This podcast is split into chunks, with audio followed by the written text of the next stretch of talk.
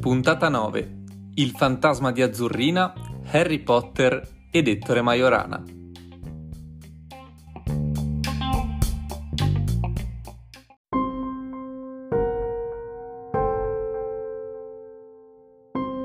Ciao amici e bentornati su Vitamina C. Per la puntata di oggi avevamo fatto un sondaggio su Instagram in cui potevate scegliere voi i temi tra diverse alternative. Per il primo tema ha vinto Mistero, per il secondo cinema e come personaggio un fisico sparito nel nulla. Iniziamo con la leggenda di un fantasma abbastanza noto in Italia. Ma non tutti conoscono bene la storia, per cui proviamo a raccontarvela io ed Elena. Siamo nel Medioevo, più o meno alla fine del 1300, sugli Appennini romagnoli e, più in particolare, nel castello di Montebello, uno degli edifici più sfarzosi della signoria dei Malatesta. Probabilmente nel 1370 nella corte c'era aria di grande festa. Ci immaginiamo preparativi di banchetti, sale allestite e invitati da tutto il territorio perché il feudatario Uguccione da Montebello stava per dare al mondo un erede. Sembra un po' l'inizio della sigla di Lady Oscar, ma rispetto alla nobile francese la canzone potrebbe fare tipo Grande festa alla corte in Romagna, c'è nel regno una bimba in più. Bianchi capelli e bianca di guancia, Gwendalina ti chiamerai tu.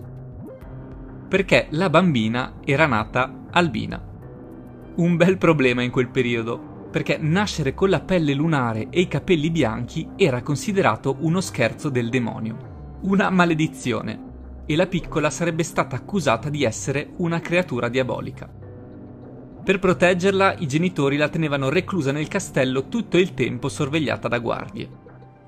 La madre aveva anche provato a tingere i capelli con le erbe, col risultato però che nei capelli rimanevano delle tracce bluastre, che insieme al colore dei suoi occhi contribuirono alla nascita del suo soprannome, Azzurrina. La bambina trascorse i primi cinque anni della sua vita protetta e seminascosta.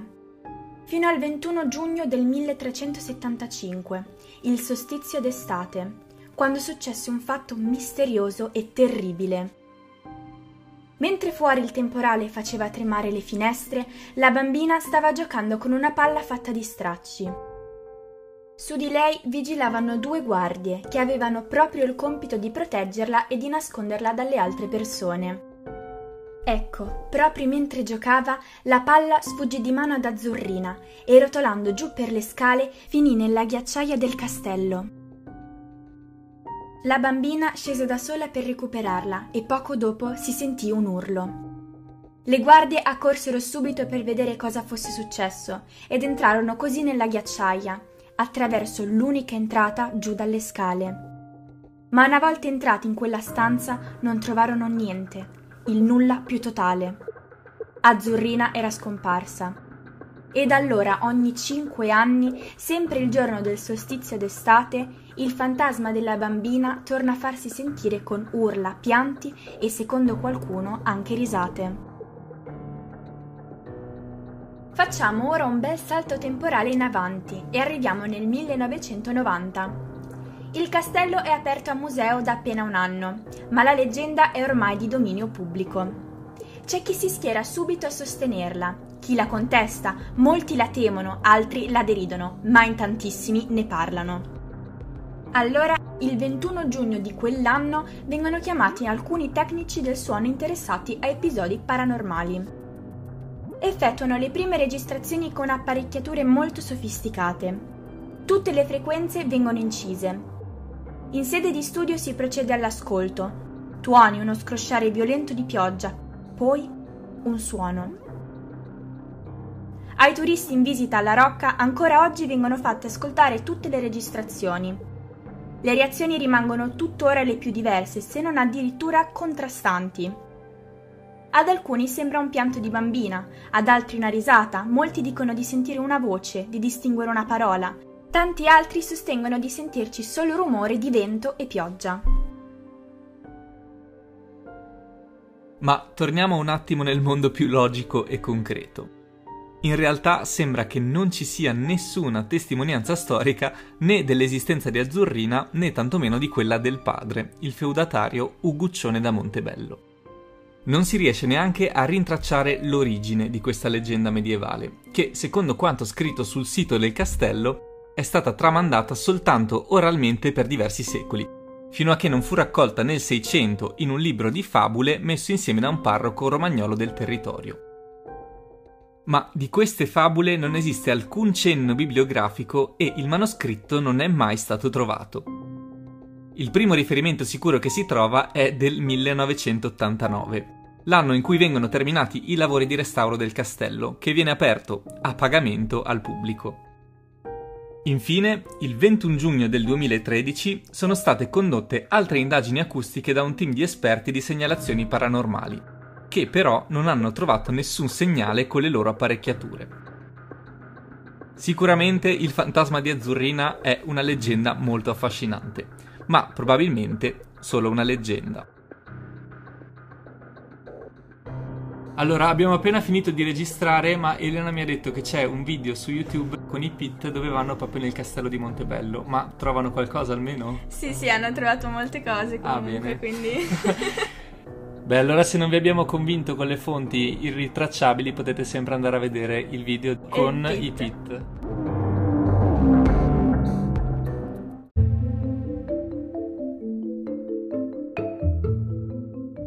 Per parlare del personaggio di oggi facciamo un altro tuffo nel passato. È il 25 marzo del 1938. Ci troviamo in mare, su un piroscafo che da Napoli sta raggiungendo Palermo. È pieno di passeggeri e tanti si sono sistemati sul ponte per godersi un po' di brezza o per sfuggire al mal di mare. Tra questi ce n'è uno speciale. È un bell'uomo, capelli e occhi scuri, tratti mediterranei, ha 31 anni. È siciliano ed è professore ordinario di fisica teorica all'Università di Napoli. Ma soprattutto è uno dei più grandi geni del Novecento, non solo italiani. Si chiama Ettore Majorana ed è affacciato al parapetto della nave che guarda l'orizzonte. Sono gli ultimi momenti in cui è stato visto. Chissà cosa pensa in quegli attimi, forse alle lettere che aveva lasciato poco prima di partire. Caro Carrelli, scrive al direttore del suo istituto, ho preso una decisione che era ormai inevitabile. Non vi è in essa un solo granello di egoismo ma mi rendo conto delle noie che la mia improvvisa scomparsa potrà procurare a te e agli studenti. Anche per questo ti prego di perdonarmi, ma soprattutto per aver deluso tutta la fiducia, la sincera amicizia e la simpatia che mi hai dimostrato in questi mesi. Ti prego anche di ricordarmi a coloro che ho imparato a conoscere e ad apprezzare nel tuo istituto, particolarmente asciuti, dei quali tutti conserverò un caro ricordo almeno fino alle 11 di questa sera e possibilmente anche dopo.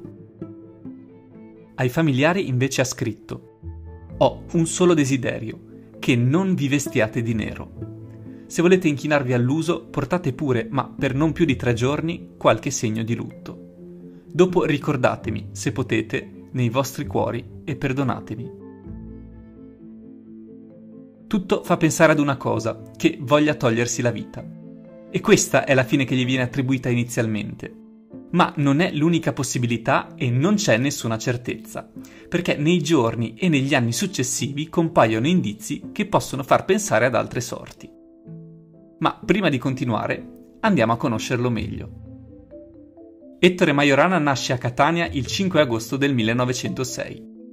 È il penultimo di cinque fratelli e viene da una stirpe di tutto rispetto. La sua è un'antica e prestigiosa famiglia originaria di Militello in Val di Catania che per secoli era stata protagonista della vita politica ed economica del territorio. Suo nonno, Salvatore Majorana Calatabiano, era stato deputato nelle file della sinistra storica, due volte ministro dell'agricoltura, industria e commercio e senatore del Regno d'Italia nel 1879. Il padre, Fabio, ultimo di cinque fratelli, si era laureato a 22 anni in ingegneria e quindi in scienze fisiche e matematiche. I quattro zii di Ettore erano invece due giuristi accademici, uno dei quali anche deputato in Parlamento, uno statista e un fisico. Anche i fratelli di Ettore hanno ruoli di tutto rispetto. Le due sorelle, Rosina e Maria, sono educate alla cultura artistica e Maria è diplomata in pianoforte al Conservatorio Santa Cecilia. Salvatore è dottore in legge e studioso di filosofia, mentre Luciano è ingegnere civile. Ettore è un bambino prodigio e rivela subito una grande attitudine per la matematica. Già all'età di 5 anni riesce a fare mentalmente calcoli complicati e sotto la guida del padre si dedica autonomamente allo studio della fisica, disciplina che sin da piccolo lo affascinava. Termina i primi anni di scuola e poi si iscrive al ginnasio a Roma. Nonostante la grande predilizione scientifica, ha anche una notevole cultura umanistica Ama moltissimo Pirandello, suo conterraneo, è dotato di una fine ironia ed è molto acuto nelle sue osservazioni. Finito il liceo classico, si iscrive alla facoltà di ingegneria. Fra i suoi compagni di corso ci sono anche il fratello Luciano ed Emilio Segre.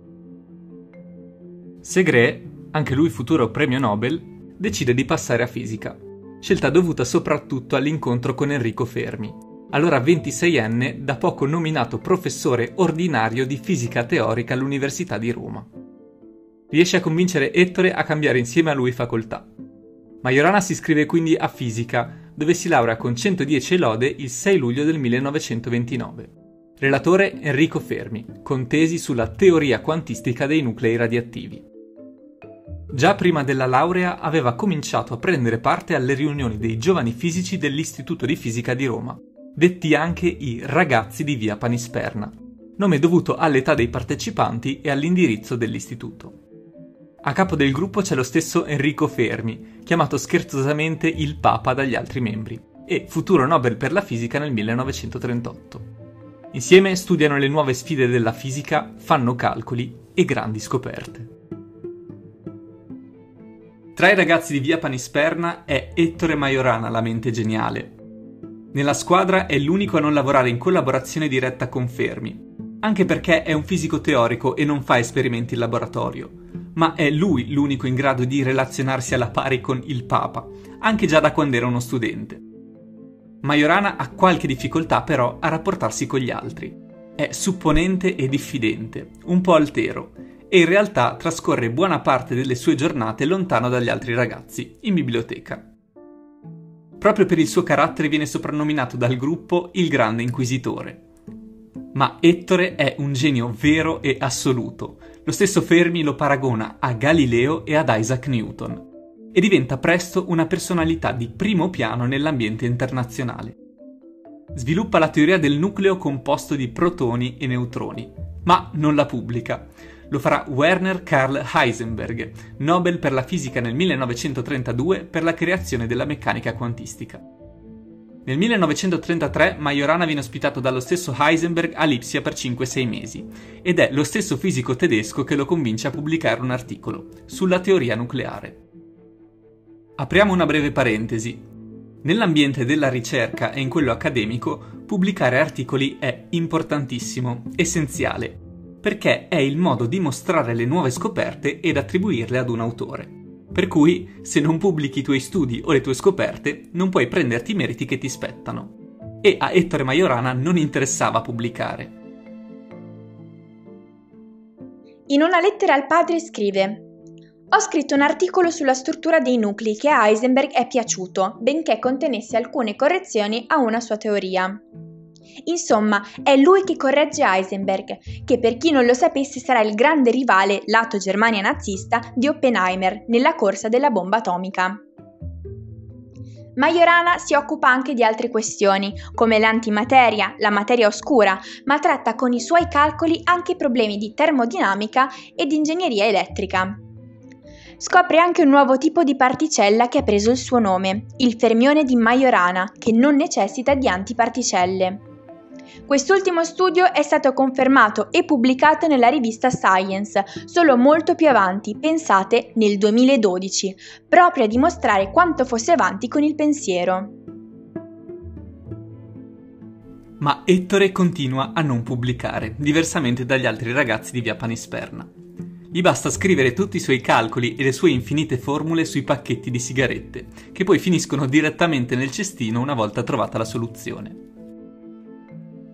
Nel periodo in cui è a Lipsia con Heisenberg vive l'ascesa del nuovo cancelliere, Adolf Hitler, e inizialmente sembra appoggiare le azioni del futuro Führer. Scrive alla madre: La persecuzione ebraica riempie di allegrezza la maggioranza ariana. Il numero di coloro che troveranno posto nell'amministrazione pubblica e in molte private in seguito all'espulsione degli ebrei è rilevantissimo e questo spiega la popolarità della lotta antisemita. Negli ambienti universitari l'epurazione sarà completa entro il mese di ottobre. Il tema razziale è molto delicato e sarà decisivo tra i grandi scienziati della fisica, anche nella storia. Diversi sono gli scienziati ebrei o di origine ebraica costretti ad emigrare.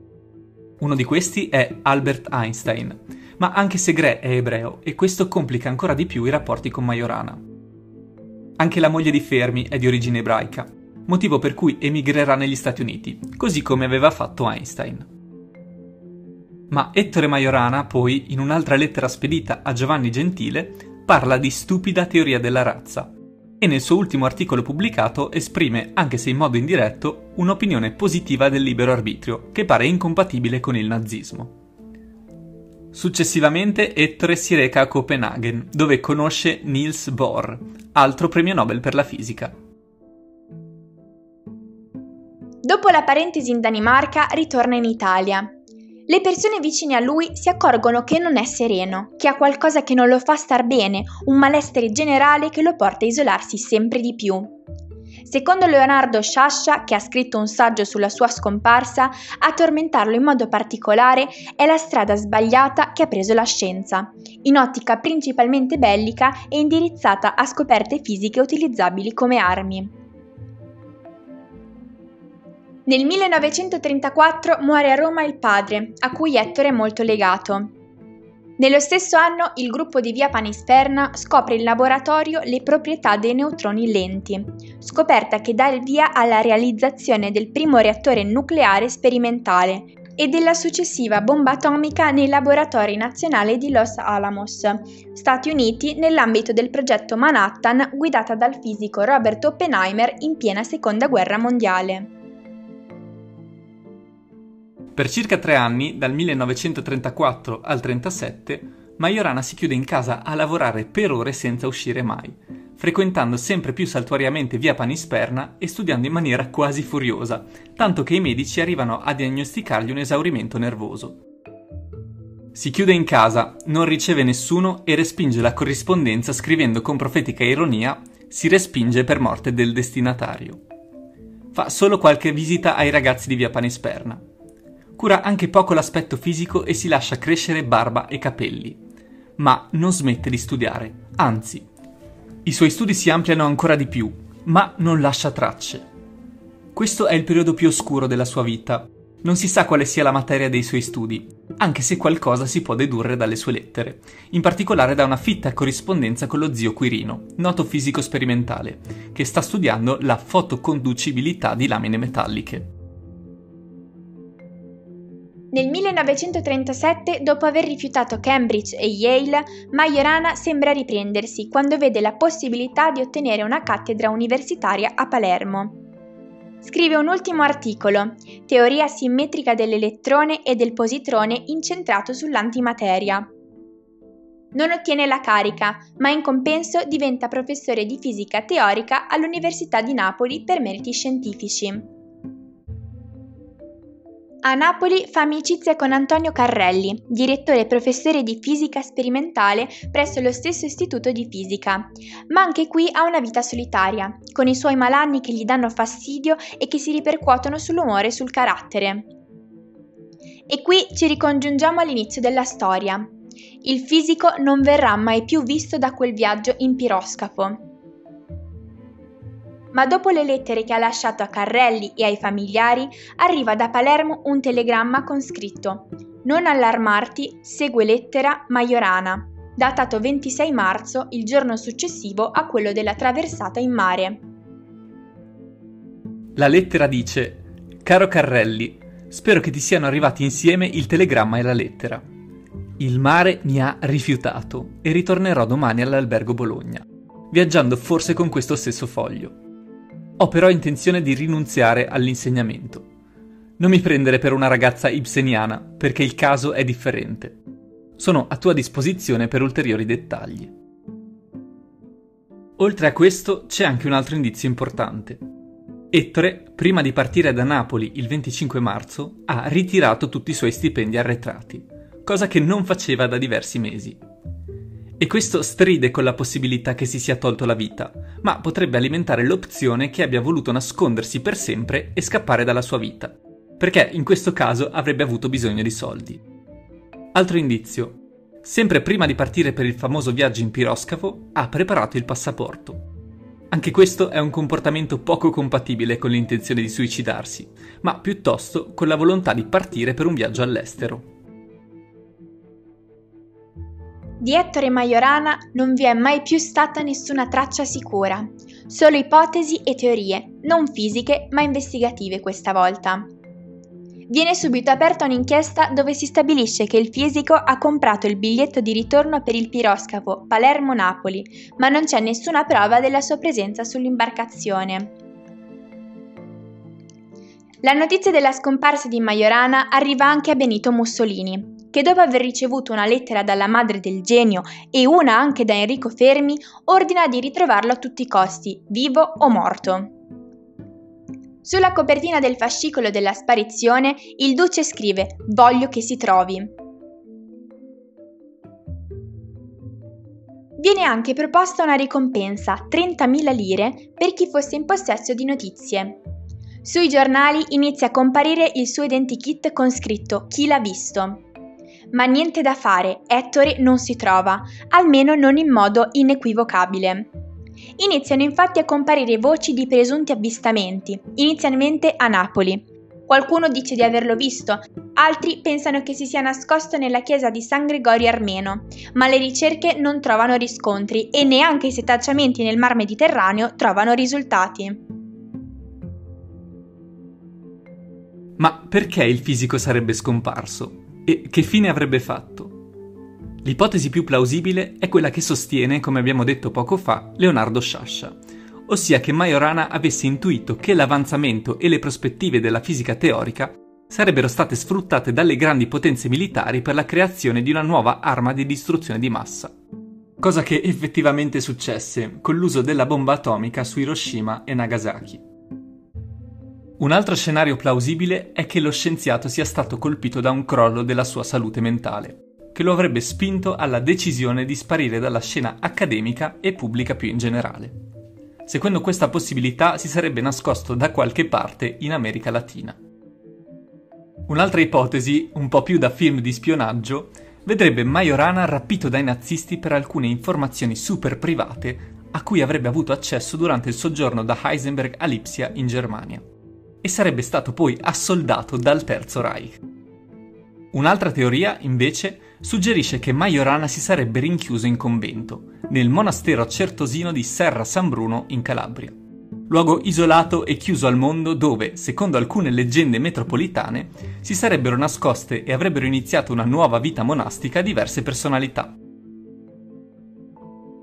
Tutte queste opzioni hanno alimentato la tesi della sparizione e l'ipotesi che si sia tolto la vita nel tempo ha iniziato sempre di più a sembrare una possibilità meno plausibile. Cinque anni dopo la data della sua sparizione viene ufficialmente dichiarata la morte presunta, datata il 27 marzo 1938. Pirandello, la grande passione letteraria del fisico, definisce Majorana vivo per la morte e morto per la vita. E così di Majorana non si sa più nulla per diverso tempo, fino al 2011 quando la Procura di Roma riapre un'inchiesta. Un certo Francesco Fasani, infatti, meccanico emigrato in Venezuela, afferma di aver conosciuto intorno alla metà degli anni 50 un signor Bini, uomo riservato, introverso e che non ama farsi fotografare. L'indagine però è stata archiviata nel 2015, lasciando viva la possibilità che Ettore fosse vivo prima degli anni 60 e si trovasse in Venezuela. E questa è l'ultima notizia che abbiamo. Majorana era così geniale che non stupirebbe se la sua strategia di sparire nel nulla non avesse lasciato tracce. E così la sua fine rimane ancora, e probabilmente per molto tempo, un groviglio di ipotesi, una teoria senza soluzione. Grazie, ci sentiamo il prossimo mese. Un saluto da Elena e Francesco.